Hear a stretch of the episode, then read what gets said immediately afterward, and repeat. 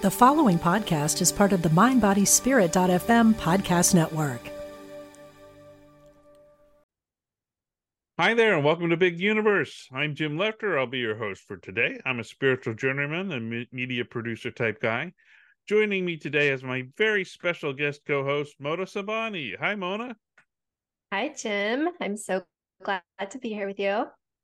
Mona is a cognitive neuroscientist, author, and entrepreneur, a former research scientist at the University of Southern California.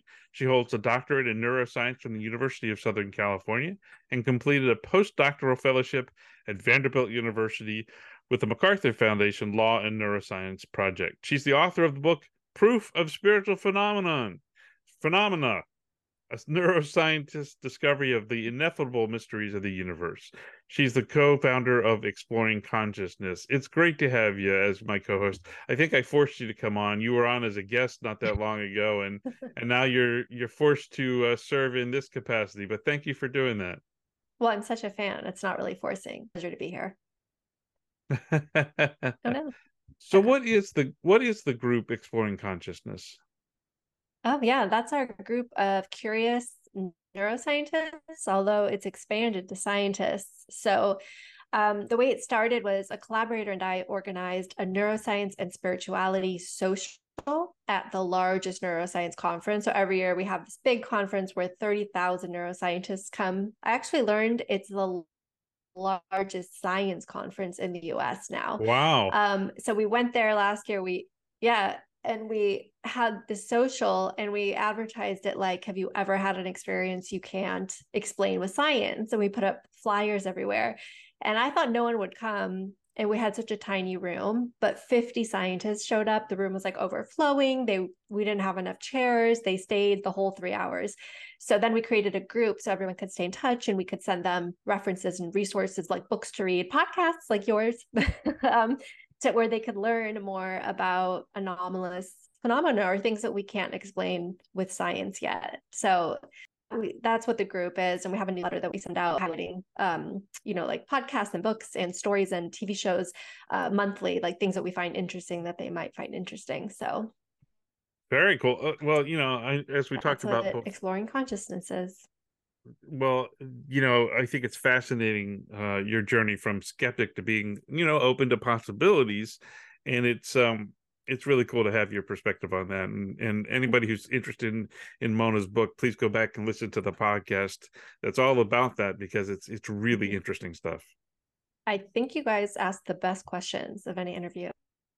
Well i like i like that. I'm i'm glad to hear that I think uh, our talk with Emily Grossman, who's a, who are, is the author of Unlocked, uh, is going to be really interesting. We'll talk with her about her experience with mental illness, both on the inside and working with those on the outside, so to speak. Um, and she she has a really interesting story that she really persevered and thrived, and she's going to give us some of the keys from her book. So I, I think that's going to be awesome. Um, right off the bat, I want to give our listeners a resource if they're having a mental health crisis. If you're thinking of suicide or having a crisis, you can call or text 988 in the US and get some guidance. I think that's very important to know and just to put out there. So, Mona, do you have a quote for us today? I do. Um, okay, so it reads like this The stars are like letters which inscribe themselves at every moment in the sky. Everything in the world is full of signs. All events are coordinated. All things depend on each other. As has been said, everything breathes together. And it's by Plotinus. Oh, I love it. I love it. Awesome. Well, here's mine. And I stole this from Emily's book. You are a child of the universe, no less than, than the trees and the stars. You have a right to be here. And whether or not it's clear to you, no doubt the universe is unfolding as it should. And that's Max Ehrmann, Ehrmann from his uh, prose poem Desiderata. They're kind of, we both we both um reference stars. We did. must yeah. be some must be something in the universe for us today. It's because everything breathes together, right? It all flows together. Awesome. All right. Well, are you ready to get into the interview? Absolutely. Emily Grossman is an award winning peer life coach, speaker, and author. She's received several awards for her work, including the National Council for Mental Well-Being's Peer Specialist of the Year Award and Mental Health News Education Self Advocacy Award. For the last 15 years, Emily has worked in mental health, beginning her work on the front lines as a peer specialist and then transitioning to mental health provider training and systems change work at large organizations such as Columbia University Psychiatry, Psychiatry Department and the New York Association of Psychiatric Rehabilitation Service. She is the author of the book Unlocked From Psych Hospital to Higher Self, which chronicles her bipolar recovery journey and offers readers 25 keys to recovery. She has a master's degree from Columbia University. Emily, welcome to Big Universe. Thank you so much, Jim. It's so great to be here. It's so great to have you. You ha- you've had quite the journey. I have. I can't wait to uh, can't wait to talk to you about it. Um, so I really appreciate your book and you know your mental health journey, your willingness to be candid about uh, your experiences. So that's that's awesome because a lot of people don't get this perspective and get the opportunity to hear some, from someone who's traveled the journey and has you know successfully managed their situation. So thank you so much for writing the book. Oh thank you jim. You know i, I really just want to help people. And so i decided to put myself out there in this way because one in five of us in the us experience a mental health um, struggle in their lifetime and so you know for every five people you know, one of them is going through this, and even more are touched by this um, with family members. So I just, I really wanted to give support and give an insider look on not only how you can experience, how people experience this, but how they get well from it. Awesome. And I can, I'll confess myself that I've had various uh, deep doubt bouts with uh, depression in my lifetime. So i know i have experienced that and i, I take medication for that. Um, and uh, so i i certainly respect and understand the journey from my perspective. Thank you jim. You know i really appreciate that you disclosed that because it's my belief and there's been research on this that the more people who share openly about this the more the awful stigma around mental illness starts to go away so thank you for sharing your experience. Absolutely. So, I guess my first question is, or my first um, request is that you tell us a little bit about your life experience with mental illness and your your journey on that path. Sure. So, you know, I will start with when I was about 18 years old. Um, before that time, I did relatively well in school. I was involved in a lot of extracurricular activities in high school. I was, um, you know, I, I was someone who was a go getter. And um, what started to happen in, in my first semester at Emory University is that I started having really bad panic attacks. And this was in 1996. So I didn't know much about panic attacks people weren't talking about it that much. Um, I had very little exposure to people that experienced mental illness. And so I just thought I was dying. I thought I was making the biggest mistake of my life by starting to not go to class, and I thought it was my fault. So it became very serious very quickly. And um, I then started experiencing deep depression and even some suicidal thoughts. And when it got to that severity, um, my parents and my treatment team and I kind of all agreed that I needed to come home. And so I did come home thinking I would go right back, but um, I was hospitalized almost immediately. And while I was in the hospital, um, they realized that it was more than just depression and anxiety because I had a manic episode.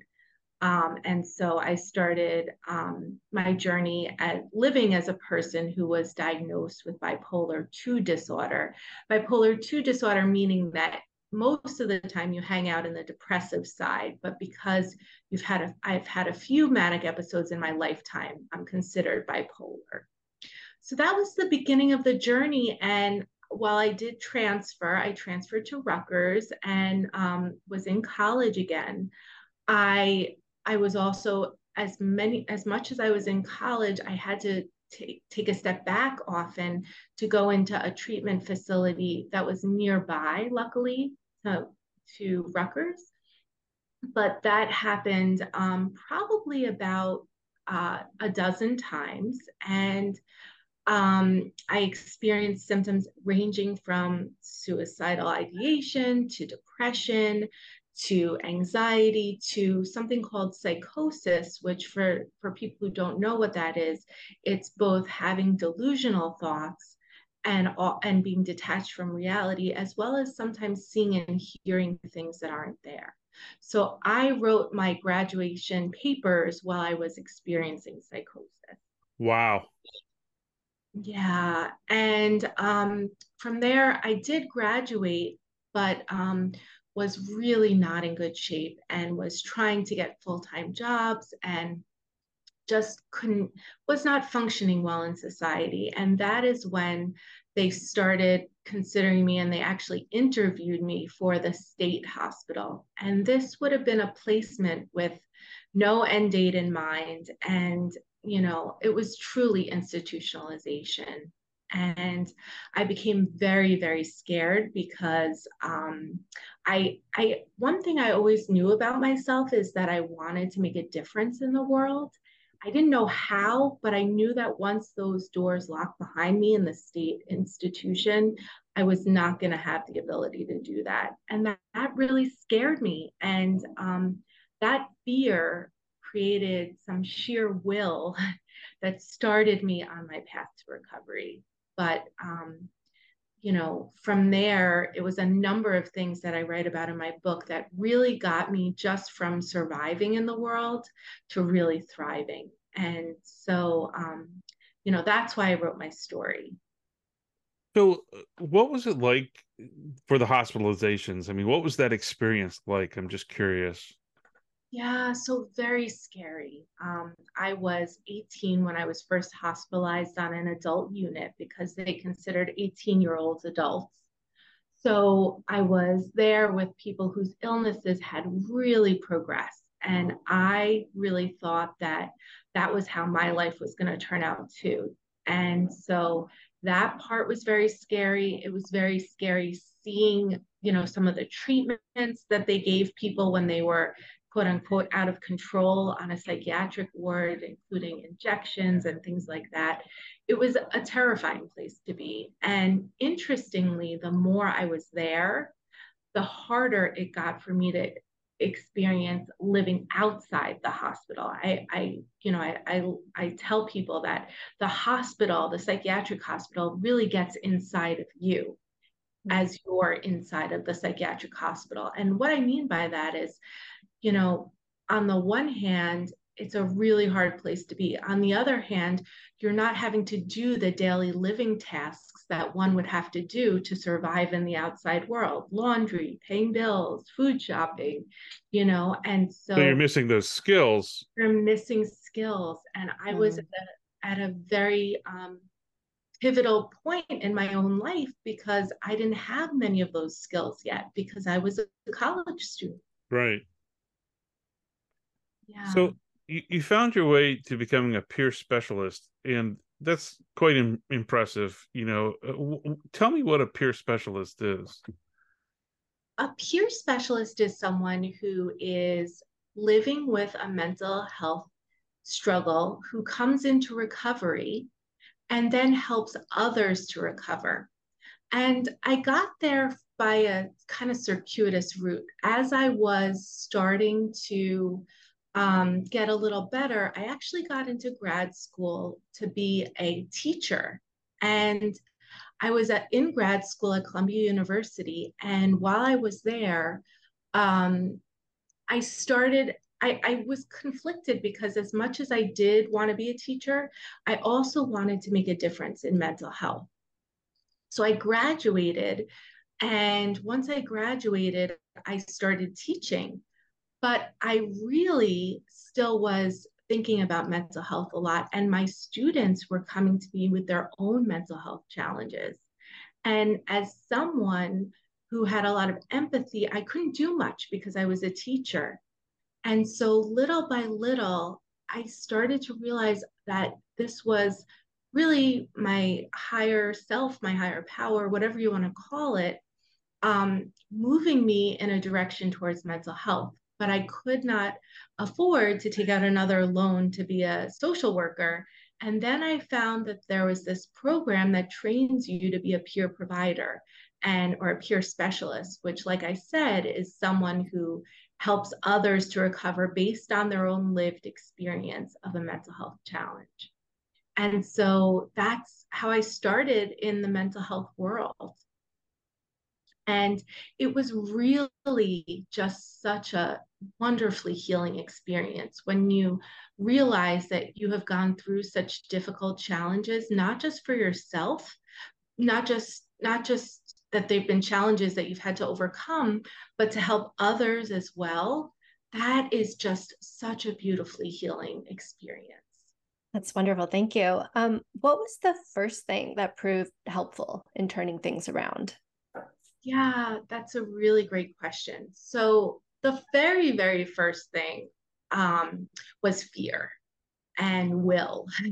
when I was in the um, psychiatric hospital and they were interviewing me for the state hospital, that was the beginning where I started to have so much fear that I was going to end up, um, you know, being someone who was going to be locked up and that was it. So fear was the first and having a sheer will to recover. But once I got into graduate school, I found um, a meditation practice and a meditation philosophy that really started to transform my life. It got me, like I was saying earlier, from surviving to thriving again and, and really starting to feel like myself.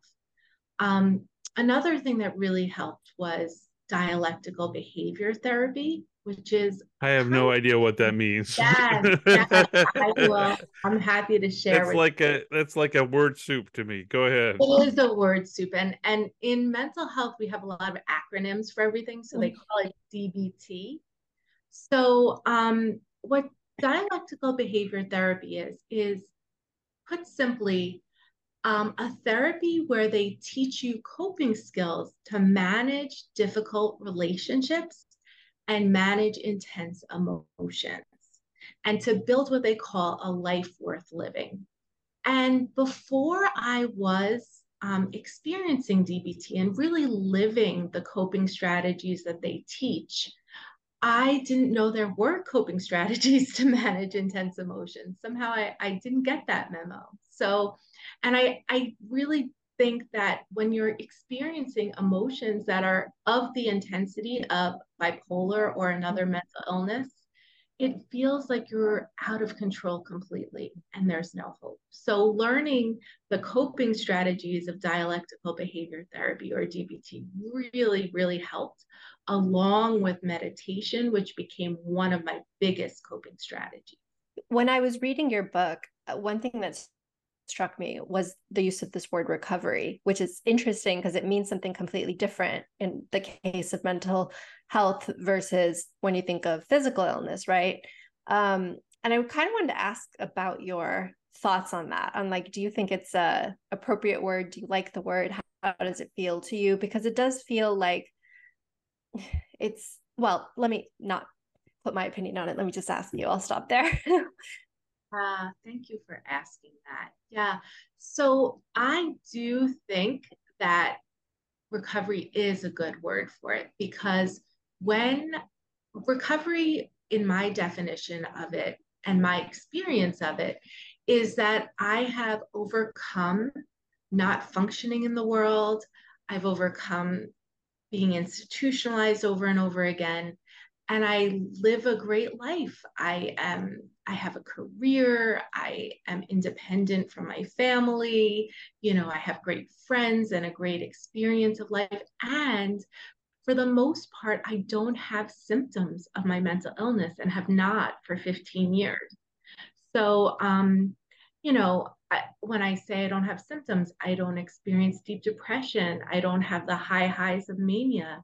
I you know, and I don't experience psychosis and have not for 15 years. So um, that to me is what I consider recovery. Yeah, and that's amazing. Um, in the mental health sphere, there's very few um, therapeutics and very few um, behavioral therapies that actually work as well as what you've described. So that's that's just incredible. Oh, I was just going to say, I just believe that it's available to people, but we talk so often about recovery in the addictions arena, but we don't aren't talking about it with mental health and and mental illnesses. And so part of my um, part of my mission with this book is to get the word out there that recovery actually can happen because you know it's kind of like that um, the myth that it can't holds a lot of people back. Actually i thought that was that was so striking in the book how you point out how in the system almost everyone you interacted with from doctors to nurses kind of treated you with the assumption that you would not be recovering or that and i think that that really right that plays a very big role on how your psyche right like integrates with your your whole mind body spirit situation and kind of sets you up for you know the, at a lower level um did you I, you you talk about in the book beautifully I just throwing it out there in case you wanted to say anything extra about that because I thought that was very poignant and very um important to bring up. Yeah, you know, there is one other thing I wanted to say about that, which is that they talk about something that they've studied called clinician's illusion, which is basically, if we put it very um, simply, I am a clinician. I work in an inpatient unit. I only see people coming to me in crisis. Therefore, I believe that that is what a person with mental illness looks like because people don't necessarily come back and say, Hey, I'm recovered now. Thank you. I wish they did, but they don't. And so, you know, that's that plays into this idea that people don't get well. And I think that's understandable that there's a clinician's illusion because that's what they're seeing. But I also think it's problematic. You mentioned earlier about um, connection with a higher power and that's one of key number four in your book in your book of keys you say find your higher power I, am wondering what does that word mean to you or what do those words mean to you first off and then from your lens you know you, kind of come at it from a buddhist lens as well can you just talk to me a little bit about that yeah, so I do come from a Buddhist lens, but in my book, I try to keep it as general as possible so that it can be accessible to more people. So I write about the higher power in many different ways. And every time I'm talking about a higher power, I capitalize the words um, so that people know I'm talking about the same thing. And to me, um, whatever higher power you believe in, I do believe that it can work for this situation. So when I talk about a higher power, I, in my Buddhist practice, we talk about the mystic law, which is beyond, we call it mystic because it's beyond human comprehension. But it's basically the uh, an energy of the universe that guides all things. It's the energy that has created um, flowers and plants. It's the energy that created you and me. It's the energy that created the earth. And so um, we believe that when you chant, you're connecting this mystic law with your highest and best self. And that that highest and best self comes out, we call it your Buddha self, comes out when you are connected to the greater universe. So while I want to just go on record and say, I don't know what the truth is 100% because it's beyond human comprehension in right, my mind. Who does? Right. Yeah. Yeah. Yeah. That's that's my belief about it. But in the book, I try to keep it open to many different beliefs because to me, the point is that whatever you believe in, in terms of a higher power, it can help you with your recovery. So I guess my question is how did you learn to trust the sense of the universe despite all your experiences? I mean, you had a lot of harrowing harrowing experiences. How did you get to that place where you felt like you could have a, a level of trust with the universe? That's such a good question. Yeah. So I um made a, a, deep effort to learn. I was raised Jewish and I made a deep effort to understand the God of my childhood. And so, and I am not, you know, I think Judaism is a beautiful religion and I, I really understand that. But at the same time, the way I learned about God in my um, synagogue of origin was that God um, was almost, when you read the Torah, almost like a human.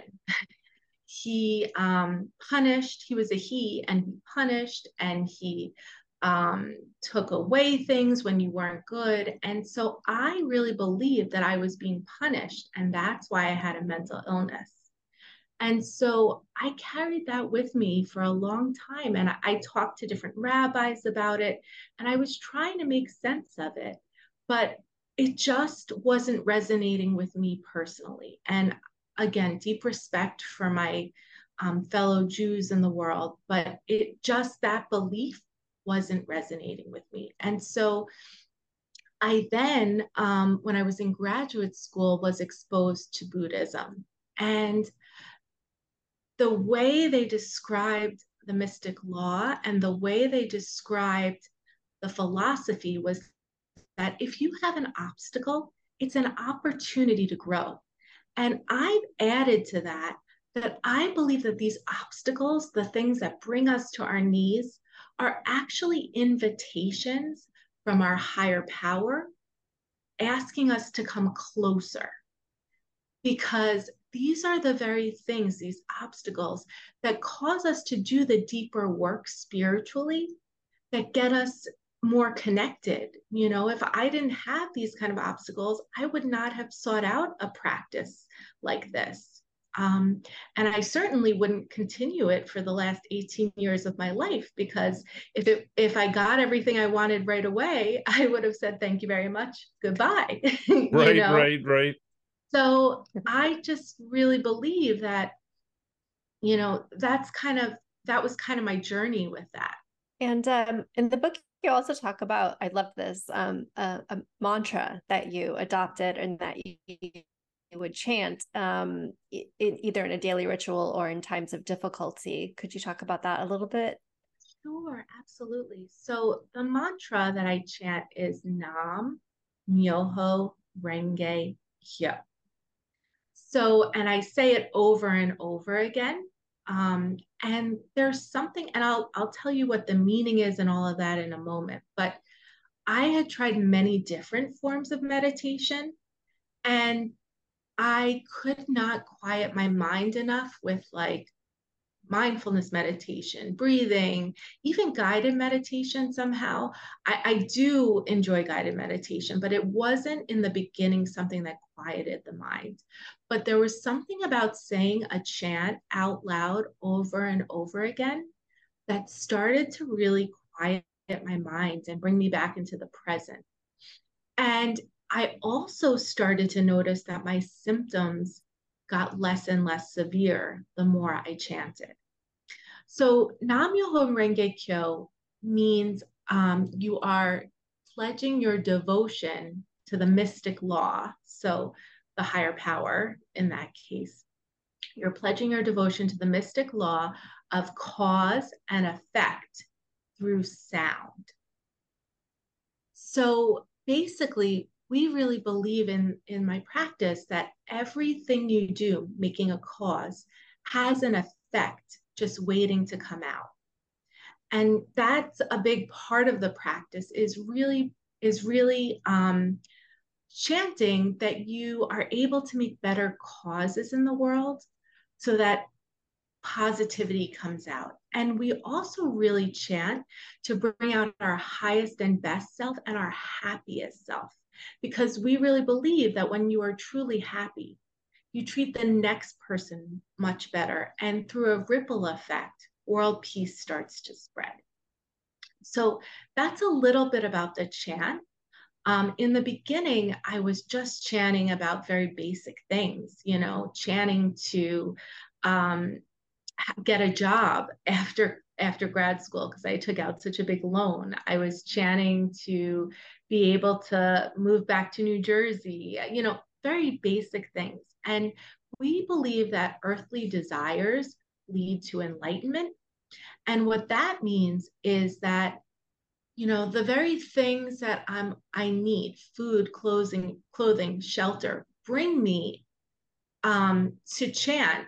And those, and as I'm chanting, I am bringing out my highest and best self, my enlightened self. So it's like, it doesn't matter what gets you started chanting, it's that you keep going with it.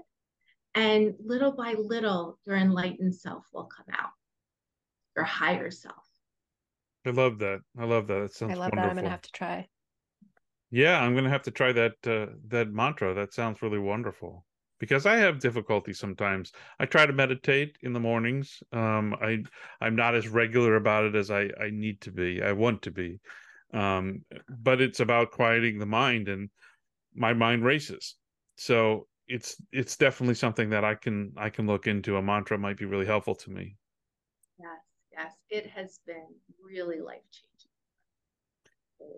Let's dive a little bit into the keys that you talk about in your book. And the first one you talk about is key number one follow your bliss. And I know that was made famous by Joseph Campbell, of course. Um, what does that mean to you? And how did you learn to follow your bliss? So I was um, a teenager and I encountered Mrs. Collins, this English teacher that just changed my life. Um, she really, and I'm I'm actually in touch with her to this day. So, and we we she's become a friend. But at the time, um, she introduced us to Joseph Campbell and this idea that if you follow your bliss, the universe will open doors where there were only walls. I believe that's a loose trans that, that's a loose um, explanation of the quote. But the idea really being that, you know, so many of our life choices, if we make them based on what makes us truly happy, that is the best way of making a choice because you know and and so basically every choice i've made whether it be a career choice or whether it be a personal choice i've made it in a way that I knew I was following what made me truly happy versus chasing after money or versus chasing after accolades. Um, I was, I've always been really keyed into what can make me truly happy in this moment. And I think as a person who has experienced suicidal thoughts in her life, this is not just something I do. This is something I need to do to stay alive you know, is to really make sure that I am happy first and foremost. Because if you're not happy, you can't really you can't really help other people in learning about themselves. No, absolutely not. Yeah. And also if I'm not happy, I I'm just not my best self you know and that's not to say like I, I, hear a lot about toxic positivity and some of that stuff this isn't a Pollyanna kind of happiness. You know, this is a making choices based on what feeds my soul instead of what societal norms are and what people think you should do, you know. It is very much about choices. You know, we have that decision point in everything and all the information that comes to us. We have a decision point on what we what we choose to believe and what we choose to go forward even if there's something complex going on in the universe or in the world we can make choices that can either help the situation or or or make the situation worse both externally and internally yes yes and i have gone gotten to this place where I realized that my sphere of influence is the only thing I really have control over. I can't control politics. I can't, besides voting, obviously, but I can't on a on a macro level control politics. I can't control war and peace and you know i can't control a lot of things in the world but what i can control is when i follow my bliss i know i'm treating the people around me better and I know that that is going to help them to treat others better, like I was saying earlier. And peace starts with the individual. and in our individual spheres of influence, not a greater, not on the greater scale, if that makes sense. Yeah, I love that idea. Um, I think I've also noticed too on my spiritual path, like sometimes the people around you can really help or um, not hinder, but it feels like sometimes you come into conflict with others as you get deeper into your own interests. Um, but I want to ask about that's one of your keys mentioned finding your people and i know how important it is to find people you know you resonate with that support you and like to have this community so i wanted to ask what that means for you yeah i you know i've been very very blessed that i um, was raised by two parents that are very social and not just social but they are good friends truly good friends to all of their friends i mean it's it's amazing. Some of their, all of their friends think that they're my parents' best friends. And I love that, you know, because that's how they treat everyone. And so I developed some really important social skills from my parents. And that helped me a lot when I was going through a mental health crisis because I was able to still assimilate back into college. I, I would be in college and then I'd be in the hospital and then I'd have to assimilate back and and still building friendships along the way. And so um, you know, I learned early to find my people and to hang on to them as much as I could and to be the best kind of friend that I could. And there's this quote, only connect. And I love that because, and I talk about that in my book as well, that if we seek um, the ways we are connected to people rather than the ways that we are different, we're really on a much better path in life, you know? And so I credit my recovery. I credit the reason this book is published was published to many, several friends that either gave me ideas about the book one of my friends led me to my publisher. Um, one of my friends, I had this book on the shelf for about five years. And finally, I let my best friend read it. And she said, You need to get this published, you know? So that's, you know, that those kind of friends are the kind of people I mean when I say find your people. And it's about being that kind of person. And that's how you maintain those kind of relationships. Yeah, I was going to ask about that because mental illness can feel very isolating. And so, yeah. Oh, do you do you have suggestions on ways you can connect to people? Yeah, that that's a very important question, and I think one that we, um, in our society right now, you know, they've said that isolation is a public health crisis and loneliness is a public health crisis. I my biggest suggestion is to not stand on ceremony.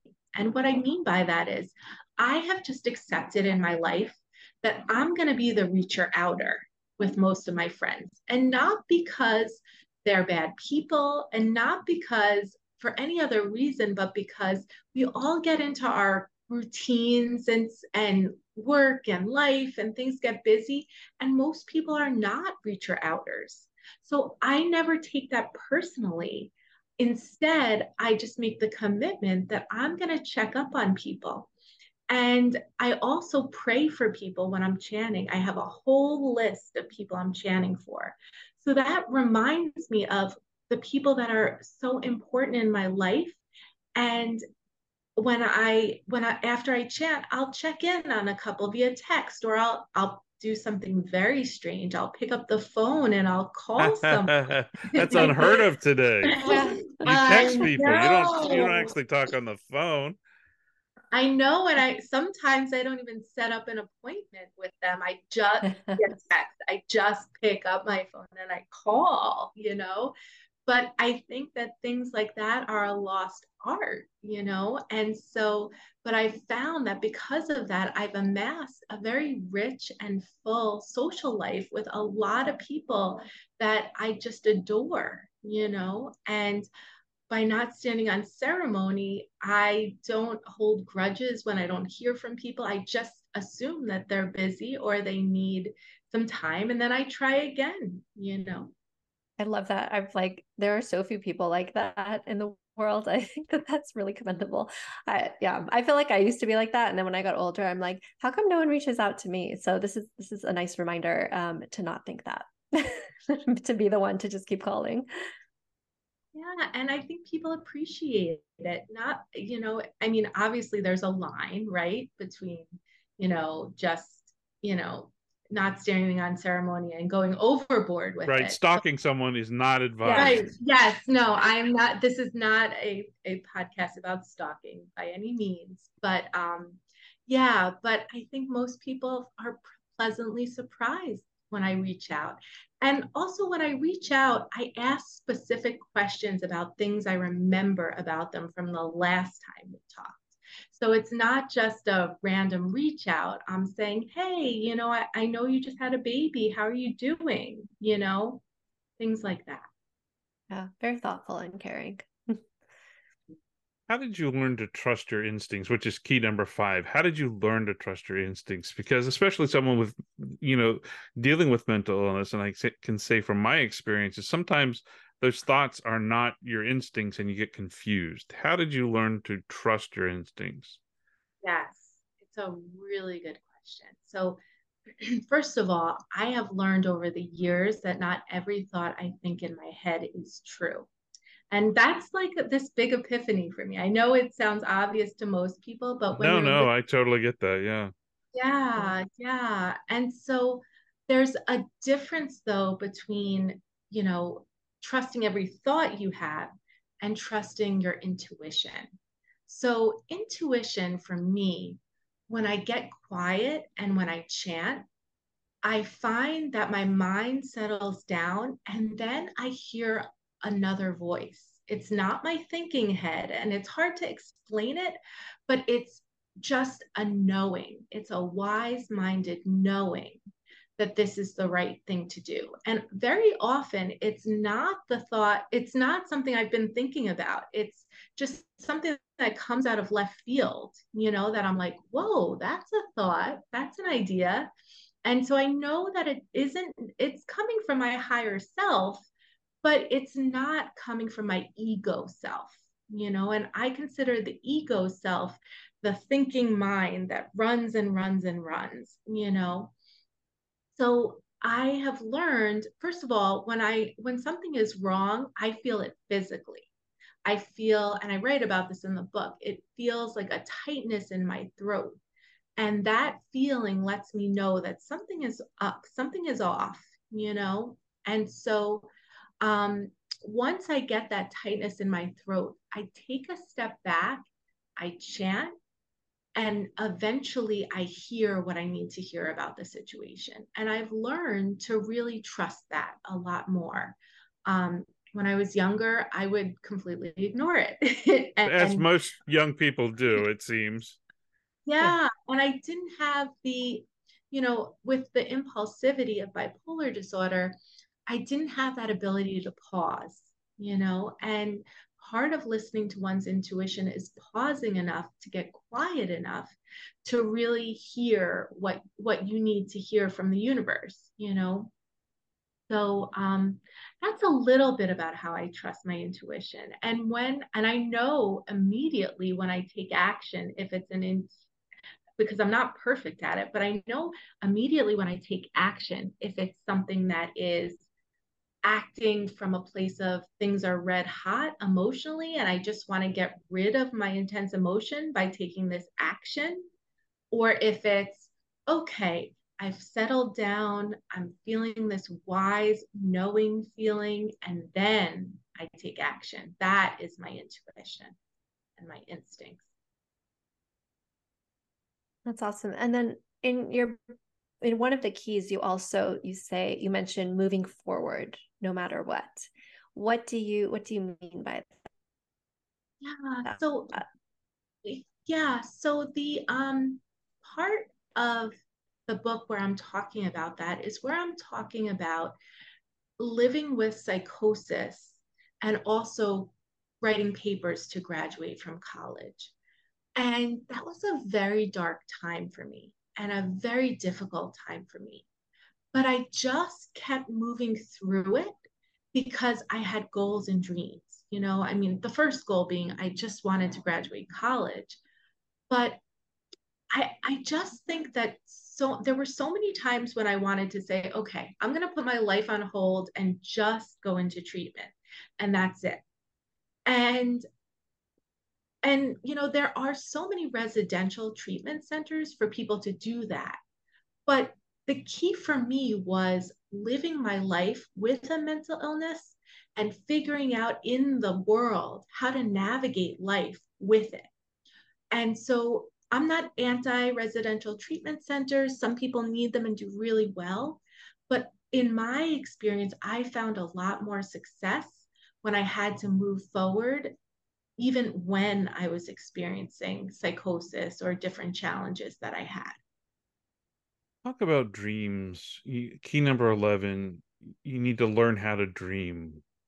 What are yeah. some suggestions that you have about that? I mean, I know that sometimes you've had dreams and and maybe they crash or, or they don't turn out the way you want to um, and I, I just wondered what do you mean by learn how to dream or learn how to dream again i guess yeah so i wrote this chapter because when I was in the mental health system for as long as I was, I lost my ability to dream. And anytime I would eke out a little dream I had, I felt like I would have a provider or a parent or someone tell me that's not possible. Mm-hmm. Um, Which is happens outside of institutions too. Yes. I mean, that happens everywhere, yeah. every day to a lot of people. Absolutely. Yeah. Yeah, absolutely. And you know, I um when I when I started dreaming again about what I wanted in life, the very first thing that came up for me, and this is what I experience when I'm working with others too, is the you can't. And it slaps you right in the face. And I like to tell people that that's really normal and to hold on to dreams despite that, you know, and to push past the I can't. Because I really believe, and I've I've seen other spiritual people talk about this too. If it's calling you and it's out there calling you in that way, if you're called to do something like that, it means that there's a reason for it. You know, it's not just random. Like, you know, like one of my callings I really felt was to help other people who are going through a mental health challenge. And I really believe that that dream was in my heart because it was meant to be in my heart so that I could do what I was meant to do, you know? So I just want to encourage people to dream and to not listen to that initial thing that slaps you right in the face and says that's not possible because I really believe that, you know, as someone living in recovery from a very serious mental health challenge, I did make the impossible possible, which was to live in recovery. And so I'm living proof that it can happen for folks, you know? And so that's what I mean when I say don't be afraid to dream. What do we do about the stigma that mental health has right now? Has that is that changing at all? I mean, has has has that changed in the past few years? It feels like there's been a little bit of a shift. Yeah, you know, since 1996 when I was first diagnosed, there's absolutely been a shift. Um, I, you know, we didn't have celebrities coming out and talking about it in 1996. We didn't have, I remember when I searched for books on it, I found maybe one book and it was just someone's horror story about it. It wasn't like the encouragement and the recovery and all of mm-hmm. that stuff. And now we definitely have a lot more people coming out, um, which is wonderful. And I, I have a lot of hope in the younger generations because a lot of the people I know that are younger are open to therapy. They're open to talking about their journey. And it's it's more in their vocabulary and, and in their lexicon than it was for um, my age range and older. You know, I have relatives that are older than me who won't tell a soul about their experiences with mental illness. So, you know, I think it's getting better, but you know, there is a um, doctor by the name of Dr. Patrick Corrigan, and he studies stigma. And what he said is that the way we erase the stigma is for everyday individuals to come out and talk about it. That's the only way it's going to get better, not celebrities, because people don't see themselves in celebrities. It's for the everyday person to come out and share. And the more of us who do that and break through this, the more the stigma goes away. I think that's really interesting. And I think also related to that, um, I haven't um, so I'm a neuroscientist. I used to work um, with Elyn Saks at USC, who's a professor of law who has schizophrenia. She's written an amazing book. Um, and like we in that space, you know, I'm thinking back, we never um, talked about spirituality. It's not very common for spirituality to come up um, when you're talking about mental health but I know that there are some there's some research labs like um, at Yale looking at the overlap between folks who are extremely spiritual and then folks who are who uh, like if they both hear things um, as you mentioned psychosis but some use different frameworks to interpret it. But it's really not commonly um, uh, they're not spoken about together. So I, I wanted to ask you about that. Do you find a lot of that? Is there is there literature that we're missing? Are there a lot of folks coming? Maybe it's an emerging space. That's um that's why I really liked your book because it was such an interesting um threading together of these two subjects that are not usually talked about together. Thank you, thank you. Yeah. So I um know that in the mental health peer community more and more of us are talking about this. Um, I am in a lot of different professional organizations for peers. And when I go to conferences, it's pretty common that you'll see um, people talking about spirituality and mental health um, together and how important they both are. I do see it, uh, but I don't see it so much outside of that. But where we do see it and where it's so commonly accepted is with addiction recovery. Um, you know, we have the 12 step programs and AA and all of the offshoots of that, where um, they are completely based on spirituality and recovery. So I hope that my book can kind of bridge a little bit and and be like, yeah, but it also works for people that have mental health challenges outside of addiction. Um, so in some of your more difficult times, um, what was maybe one of the most helpful things that someone did for you that they could help, like a way that they helped you out that was just extremely helpful? Yeah. So I think the biggest thing was I am really blessed in the parent department. And I'm I'm not just saying that I, I have really, really great parents. And they just never gave up on me. And, you know, when you're going through watching a loved one suffer as significantly as I was for, I mean, it was almost a period of a decade before I was really able to come out of it, uh, even a little bit, you know. And so the thing they did for me, besides just standing behind me no matter what and holding me up, which is amazing, but the thing they did that was the most significant is they kept constantly reminding me of two things. One was that this was not my fault, that it was an illness. And while some of my actions I really believe I was responsible for, it wasn't my fault that I was living with bipolar and that I, I live with bipolar. Um, and so that was one thing. But they also, and this is very important, reminded me of who I was before I was experiencing bipolar disorder. And that was really important because I kind of lost myself in my experiences. And before I, I'm lucky that before I was diagnosed, I had about, I would say, 16 years where I was relatively stable and living a relatively good life you know? So they kept reminding me of who that person was before I was diagnosed. And that was, or before I started struggling, I should say. And that was really significant because they always had the hope that I would return to be that person again. And they held the hope for me when I didn't have the hope for myself. Well, as we wind things it's up really here, beautiful. Yeah, I, I wanted to ask about your your planting seeds here now, and I'm wondering if you could talk a little bit about planting seeds, which is key number 14. Sure, sure.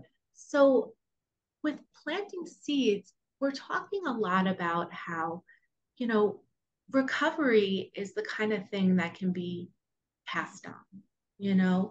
And when you when you meet someone and you when I'm I, I don't want to say you, when I meet someone and I see them struggling, I always like to plant the seed with them that recovery is actually absolutely possible.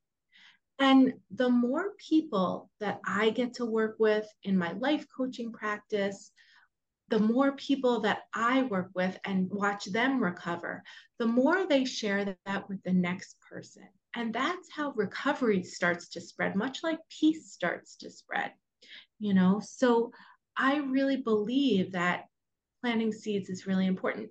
Planting seeds also means something else to me, which I um, wanted to share, which is really that um, when I was struggling the most, there were people that planted seeds in me that recovery was possible, you know? And so I just really, um, and and it didn't they didn't take root right away. I wasn't convinced of it. But when i look back on it i remember that there were people all along that really believed that i could get better. And it planted seeds within me that took root and blossomed later in life I want to emphasize just to step aside here for a second for folks like us who are dealing with mental illness. If you need mental health help in cri- uh, uh, if you're in crisis or considering suicide, 988 is the number to call or text in the US. It's the suicide and crisis hotline. I just feel like it's important to mention that from time to time just to let people know that there are resources out there to, to help them out.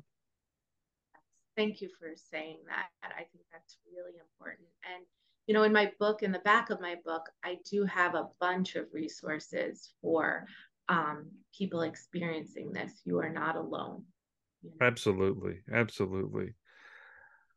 Well, Emily, it's been fantastic having you on Big Universe. Um, I, I have one final question. And what's one piece of advice you would give to someone who's dealing with mental issues right now, mental health issues right now? I would tell them to never give up. Never, never, never give up because there is hope, there is help. And I am living proof that recovery happens. And it's not just me, I'm not an anomaly here. You know, I wish that I could take people to some of the conferences I go to where there are literally hundreds, if not thousands, of people living in recovery. It happens all the time. It's just that our media does not focus on that and talk about that as much as it talks about people with mental illness in a negative way. And so I just want everyone to know, and it's something I really want to shout from the rooftops about that it happens, that recovery really happens. And so, and the way I got to recovery was to never, never give up on myself. So that's where I would, that's the thing I would tell people. Awesome. Well, thank you so much for joining us, Emily. It's been a pleasure to have you on. Thank you so much, Jim. It's been great talking to you and Mona today. Emily Grossman is the author of the book Unlocked From Psych Hospital to Higher Self. Make sure you pick up this book now. You can also find out more information about Emily Grossman at emilygrossman.net. Is that right? Yep. Awesome. Fantastic. And Mona, it's been great having you on as a co host today. Yeah, this was a pleasure. Thanks for having me. Absolutely. Nice to meet you, Emily. So great to meet you too, Mona. And Thanks don't to- forget to pick up Mona's book, Proof of Spiritual Phenomenon, a neuroscientist's discovery of the ineffable, ineffable, I can pronounce that word, mysteries of the universe. Her website is monasobhaniphd.com. That's a mouthful, Mona. That's a, that's a long title. I know. You did great. to contact me, you can email me at jim at youthrivehere.com. Thanks, everybody. I'm Jim Lefter with Mona Sobhani, and we'll talk with you next time on Big Universe. Are you ready to ignite your best life and illuminate the world? I'm Stephanie James. I'm a motivational speaker, transformation coach, and psychotherapist. And what lights me up is helping people just like you create the greatest versions of themselves. On my podcast, Igniting the Spark, I will help you ignite your joy and reach new heights in your personal and professional life. Join me for some incredible conversations with authors, spiritual teachers, and other influential thought leaders to help guide you on your way. If you are ready to stop playing small, join me for Igniting the Spark on the mindbodyspirit.fm network or wherever you get your podcasts and ignite your best life.